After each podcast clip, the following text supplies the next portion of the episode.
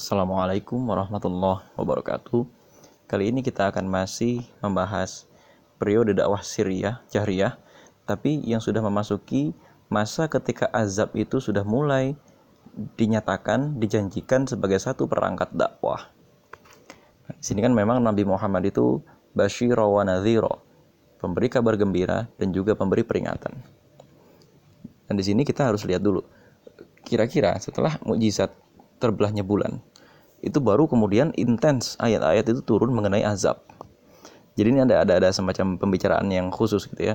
Kalau di ayat-ayat sebelumnya itu belum membahas dalam konteks azab apa yang turun, tapi masih cuma cuma berfokus kepada konsep ketuhanan, masih berfokus kepada membahas apa sih bedanya Islam sama yang lain, konsep peradabannya kayak apa. Tapi kalau sekarang-sekarang ini, ini sudah fokus kepada ini akan ada azab. Gitu loh dan azab itu nggak akan nggak sembarangan. Orang nggak akan nggak akan notice apa fungsinya azab sebelum dia sendiri sadar bahwa agama Islam itu agama yang benar. Dan yang kedua segala argumen yang diajukan dia kepada agama Islam itu salah. Maka kita sebetulnya gini. Jangan kita itu menjanjikan azab dulu. Jangan kemudian kita menjelaskan akhir yang buruk bagi orang-orang yang menentang dakwah. Sebelum clear bagi mereka argumen-argumen kita apa argumen mereka apa dan ternyata argumen mereka ketika diadu dengan argumen kita kalah. Nah, ini yang sebetulnya menjadi fokus gitu ya pembahasan kita hari ini. Adu argumen yang semacam ini yang kemudian sekarang orang-orang Islam ini lemah. Ya ketika ketika misalnya ada orang mempertanyakan dengan kita nggak usah menerangkan niat orang ya, oh niatnya mau ngetes nggak nggak usah. Ya meskipun dulu orang Quraisy juga seperti itu, mau ngetes Rasulullah. Tapi kita nggak usah terus menjanjikan, wah, wah liberal nih orang, kita stick mau nih orang kafir nih wah ini orang azab able gitu ya. Nggak usah nggak usah kayak begitu. Karena yang terjadi begini. Setelah argumen pada masa dakwah jahriyah itu dipatahkan oleh Rasulullah setelah semua perdebatan itu digagalkan oleh Allah dan digagalkan juga oleh Rasulullah maka kemudian yang terjadi adalah baru itu dijanjikan azab. Dan bagaimana sih pada saat itu Rasulullah itu menjanjikan azab kepada mereka dan bagaimana sih caranya? Nah cara yang pertama mari kita mentadaburi uh, surat Az-Zariyat. Nah, di surat Az-Zariyat ini sebelum Allah itu menceritakan mengenai azab. Coba kita lihat di surat Az-Zariyat. Ini ayat uh, surat ke-51 gitu ya. Allah itu pertama-tama menerangkan dulu coba kamu perhatikan tanda-tanda alam, tanda-tanda dalam dirimu sendiri dan tanda-tanda di langit. Ya, tanda-tanda itu itu membimbing kamu kepada satu kebenaran yaitu Islam. Nah, ini ini ini ada ada cara berdakwah ya.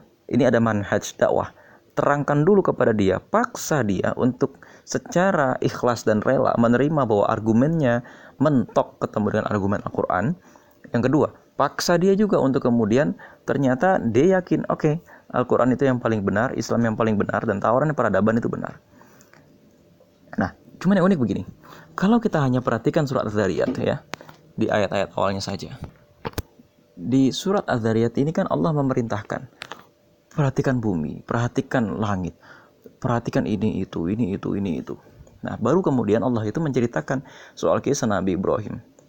Artinya begini, kalau kita itu cuma cuma orang masuk Islam itu biar pakai jilbab, orang masuk Islam itu biar sholat, orang masuk Islam itu biar biar ritual-ritual lah, ya, biar ini itu.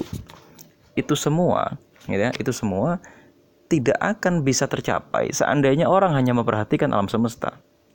Ya, Artinya gini, sebelum fikih, nah sebelum aspek-aspek yang sifatnya yang sifatnya itu fikih, sifatnya kekhasan ajaran agama Islam dalam konteks ibadah, orang harus diyakinkan dulu logikanya, patahkan dulu logikanya, dan itu semua nanti muaranya kembali kepada penerangan kita pada kajian-kajian sebelumnya. Ini harus bermuara kepada satu konsep peradaban.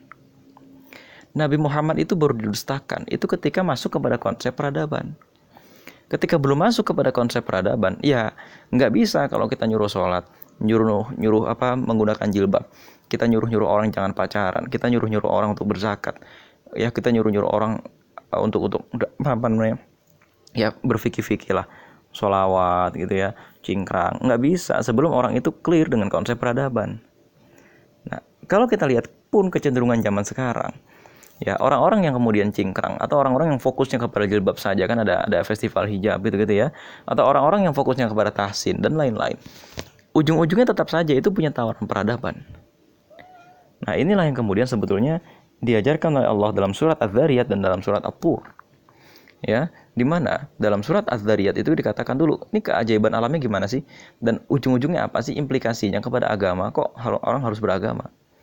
Cuma dalam surat Az-Zariyat ini Rasulullah itu dihibur. Ya kan? Dengan kisah Nabi Ibrahim ya yang kedatangan seorang tamu.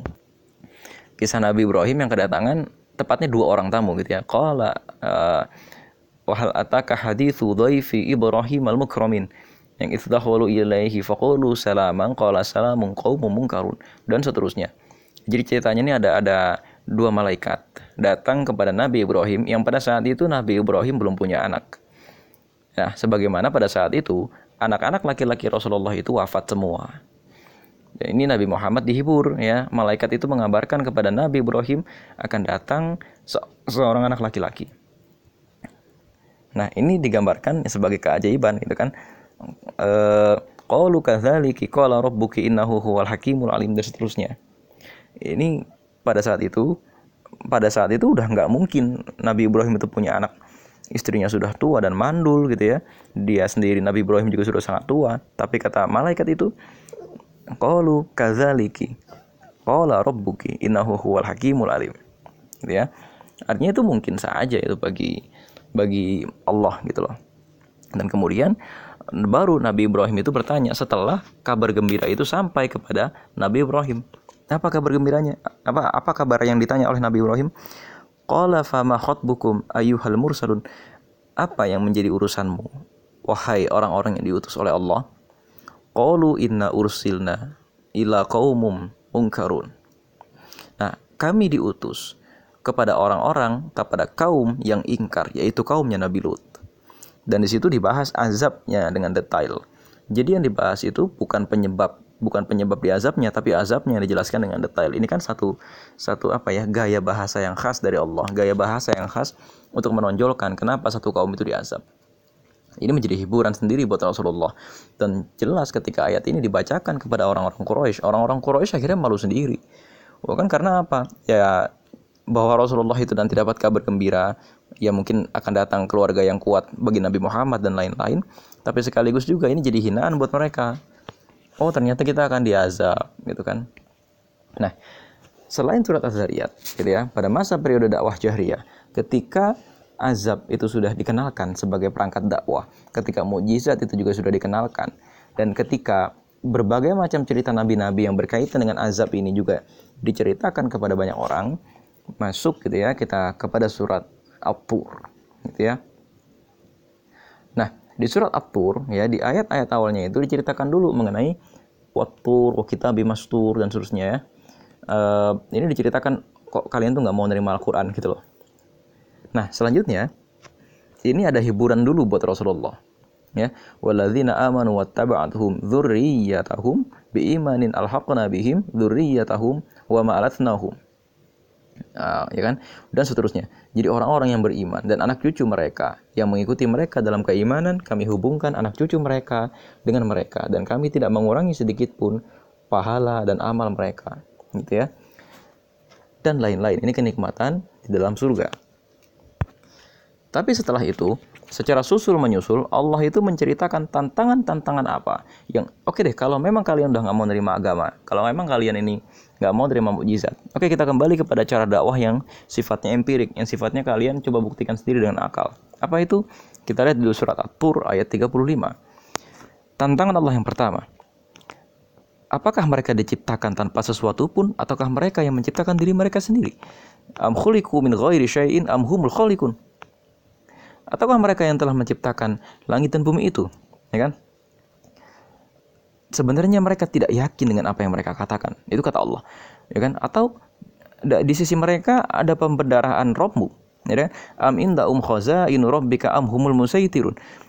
Apakah mereka itu punya kekuasaan? Ibaratnya mereka itu punya punya punya persekutuan dengan Tuhan sehingga mereka itu yang mengatur harta benda, yang mereka itu yang mengatur kekuasaan atau yang mereka itu yang mengatur ke mana kekuasaan akan berjalan, ke mana politik itu akan bermuara dan lain-lain. Atau apakah mereka itu selamanya akan kaya kan itu? Am inda um khazainu rabbika am humul musaitirun. Ya kan? Maka hendaklah orang yang mendengarkan di antara mereka mendatangkan satu keterangan yang nyata. Ini tantangan dari Allah. Kalau yang kalian dengar tantangan ini, mohon tantangan publik. Kalau emang kalian dengar tantangan ini, ayo kita debat gitu. Mari kita datangkan suatu keterangan yang nyata. Debat aja sekalian kan gitu. Ya kan? Amlahul banatu walakumul banun. Apakah untuk Allah anak-anak perempuan dan untuk kamu anak-anak laki-laki? Apakah kalian mengatakan kalian mengatakan bahwa Allah itu kan punyanya anak-anak perempuan dan kita tuh anak laki-laki. Atau kemudian dibalas lagi. Ataukah kamu, ya kan, meminta upah kepada mereka sehingga mereka dibebani dengan hutang? Ya kan? Apakah ada di sisi mereka pengetahuan tentang yang gaib? Ya kan? Lalu mereka menuliskannya. Am indahumul ghaibu fahum yaktubun. Ya kan? Atau mereka hendak melakukan tipu daya aja sebenarnya atau mereka itu sebenarnya cuma tipu-tipu aja mereka tuh cuma nggak mau beriman cuman banyak aja alasannya gitu loh amlahun ilahun khairullah apakah mereka mempunyai Tuhan selain Allah subhanallahi amma yusrikun ya kan ini yang kemudian jadi tantangan di surat At-Tur tapi tantangan ini ternyata surat ini disatukan dengan surat yang sifatnya surat-surat azab. Ya, ayat-ayat azab. Apa itu? Wa iya rokis sama sahabu markum.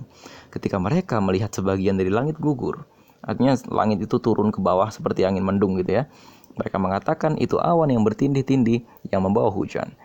Maka biarkanlah mereka menemui hari yang dijanjikan kepada mereka yang pada hari itu mereka akan dibinasakan fadharuhum hatta yulaku yaumahumul ladzi fihi yus'akun kapan dibinasakannya?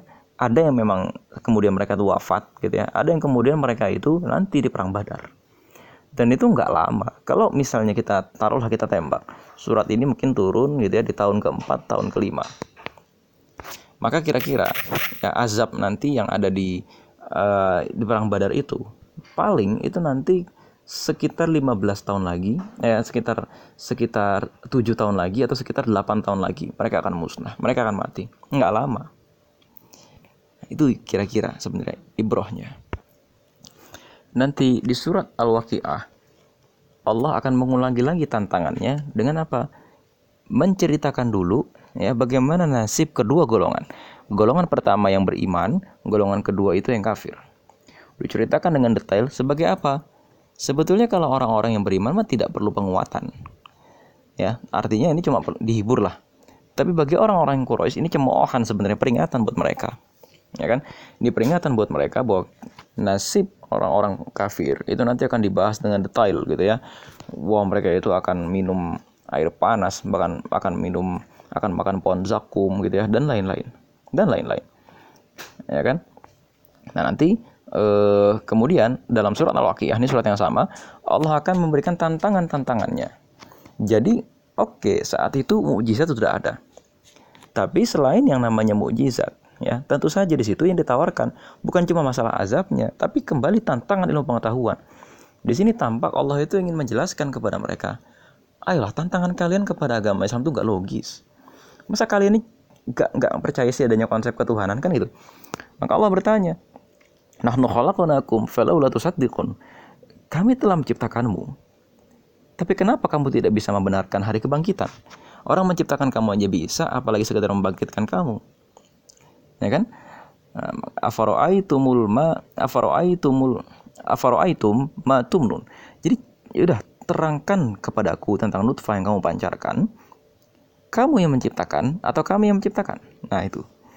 Coba kalau emang kamu yang menciptakan ciptain aja sana kan gitu kami telah menentukan kematian gitu kan Nahnu qaddarna bainakumul mauta wa ma nahtu bimasbukin.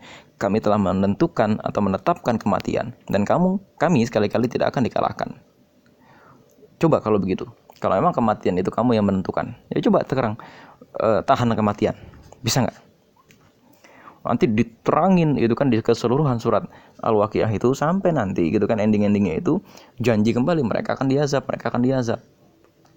Nah, nanti ya mereka itu akan mendebat. Ya udah kalau emang kalau emang kita akan diazab kapan azabnya?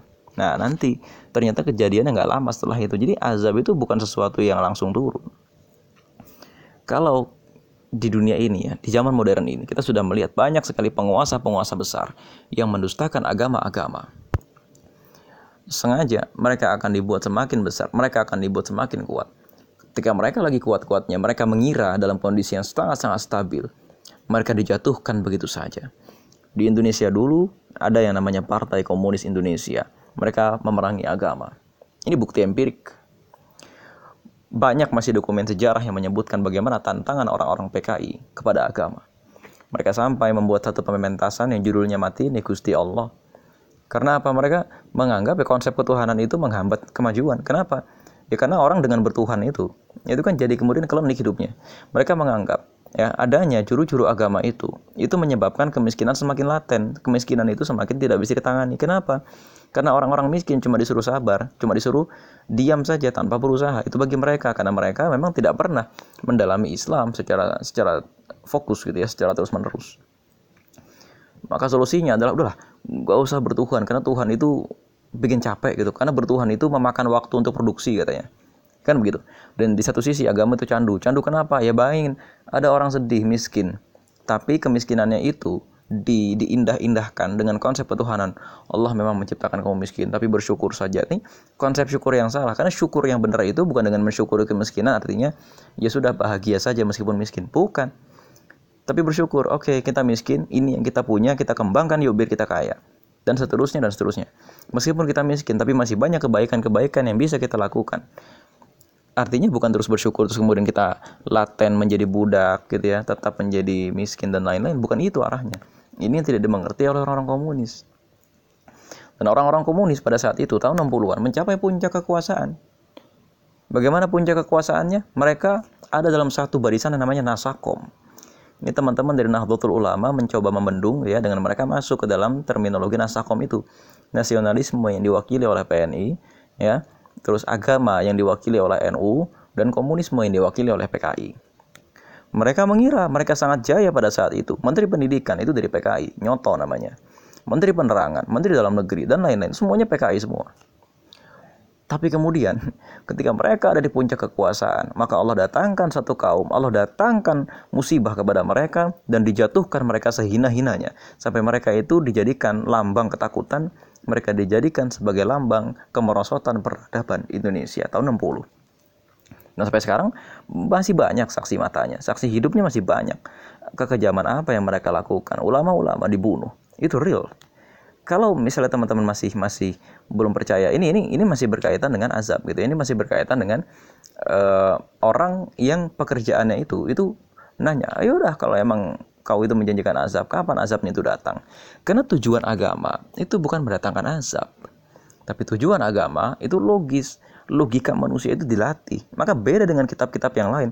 Al-Quran itu ya selalu sebelum ayat tentang azab itu digambar ditulis gitu ya selalu atasnya itu pasti menjelaskan, oke, okay, apa sih yang masih bikin kalian ragu-ragu?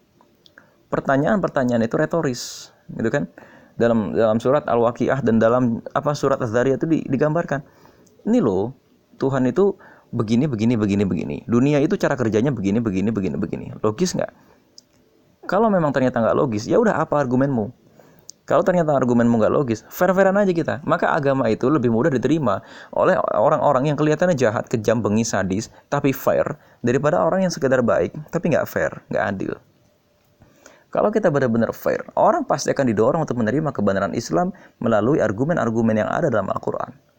Bukan cerita-cerita ajaibnya, bukan mujizat. Karena dakwahnya Rasulullah itu sangat mudah ditiru apa sih mujizat mujizat Rasulullah itu yang yang karena mujizat itu tuh terus Rasulullah itu monumental sekali Beda dengan Nabi Musa yang monumental sekali. Ingat Nabi Musa, ingat membelah laut. Gitu kan? Ingat Nabi Isa, ingat menghidupkan orang mati. Ingat misalnya Nabi Soleh, ingat ontaknya Nabi Soleh. Dan lain-lain. Tapi kalau mujizat Nabi Muhammad, oke okay, ada kisah membelah bulan, tapi itu tidak sefamiliar tidak sefamiliar Al-Qur'an kan di Al-Qur'an itu sifat Al-Qur'an itu adalah argumen-argumen.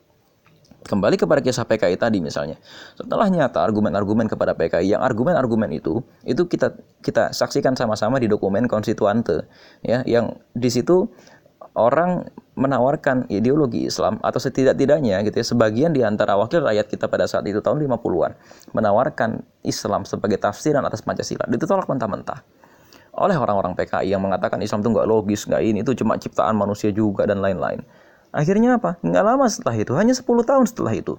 Persis ya pada saat orang-orang Quraisy itu mendustakan Rasulullah, hanya 7 sampai 10 tahun mereka tumbang, mereka tewas, mereka diazab pada saat perang Badar. Ya, yang mana pada saat itu ya kita tahu tahun 60-an itu kalau kalau dalam peribahasa Jawa atau kalau dalam dalam mitos-mitos Jawa itu dikatakan itu tahun pagebluk. Pagebluk itu itu kelaparan itu meruah di mana-mana. Hancur peradaban, hancur sekali. Ya dan pada saat itu datanglah satu apa namanya satu rezim yang baru namanya Orde Baru. Tapi Orde Baru ini ternyata mengulangi kesalahan yang sama. Ulama dibunuh, ya. Argumen-argumen Islam itu dipangkas. Media-media Islam salah satu yang besar pada saat itu kan Panji Masyarakat dan lain-lain itu dibredel. Orang-orang yang mengatakan kebenaran dibredel. Apa yang terjadi? Ya, tidak sampai kira-kira satu generasi setelah itu Nah, pemerintahan Orde Baru juga tumbang dengan cara yang sama seperti bagaimana cara pemerintahan Orde Lama itu tumbang. Kan asik ya kalau belajar sejarah itu sebenarnya mengulangi bagaimana azab itu turun. Ya, tapi azab yang turun apakah berupa hujan batu? Enggak. Yang turun ya berupa seperti di perang Badar. Yang memang punya kepentingan kepada kekuasaan, yang memang pangkal-pangkal pendustaan orang, itu yang kena azab. Sebagaimana Fir'aun, kan Mesirnya itu nggak diazab, Fir'aunnya aja yang diazab. Ya, karena apa? Ya jangan sampai nanti orang menanggung ya dosa akibat nenek moyangnya. Kan nggak ada dosa turunan. Sehingga orang yang harusnya mungkin menjadi pembesar, menjadi pejuang Islam, ikut mati lantaran azab. Nah itu loh. Jadi aspek dakwah jahriyah tuh mulai masuk ke arah situ. Ini beberapa saat sebelum hijrah, beberapa saat sebelum hijrah ke Habasyah lebih tepatnya gitu ya, dan juga beberapa saat sebelum boykot. Ketika argumen-argumen orang Quraisy ini sudah mentok nggak bisa lagi debat sama Rasulullah. Nah, orang yang memang secara argumen sudah tidak bisa lagi menang, secara kecenderungan akan melakukan tindakan-tindakan fisik.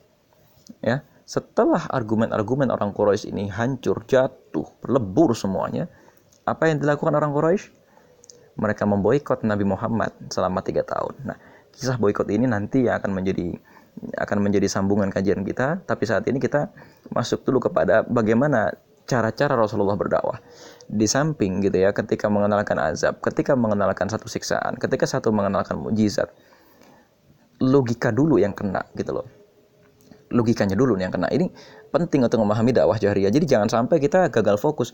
Oh, sirah nabawiyah itu isinya tentang cerita. Enggak, bukan itu. Sirah nabawiyah itu isinya tentang manhaj dakwah. Bagaimana cara Rasulullah berdakwah yang kemudian cara Rasulullah berdakwah ini ditetapkan oleh Allah ya digariskan oleh Allah melalui wahyu-wahyu yang turun. Allah alam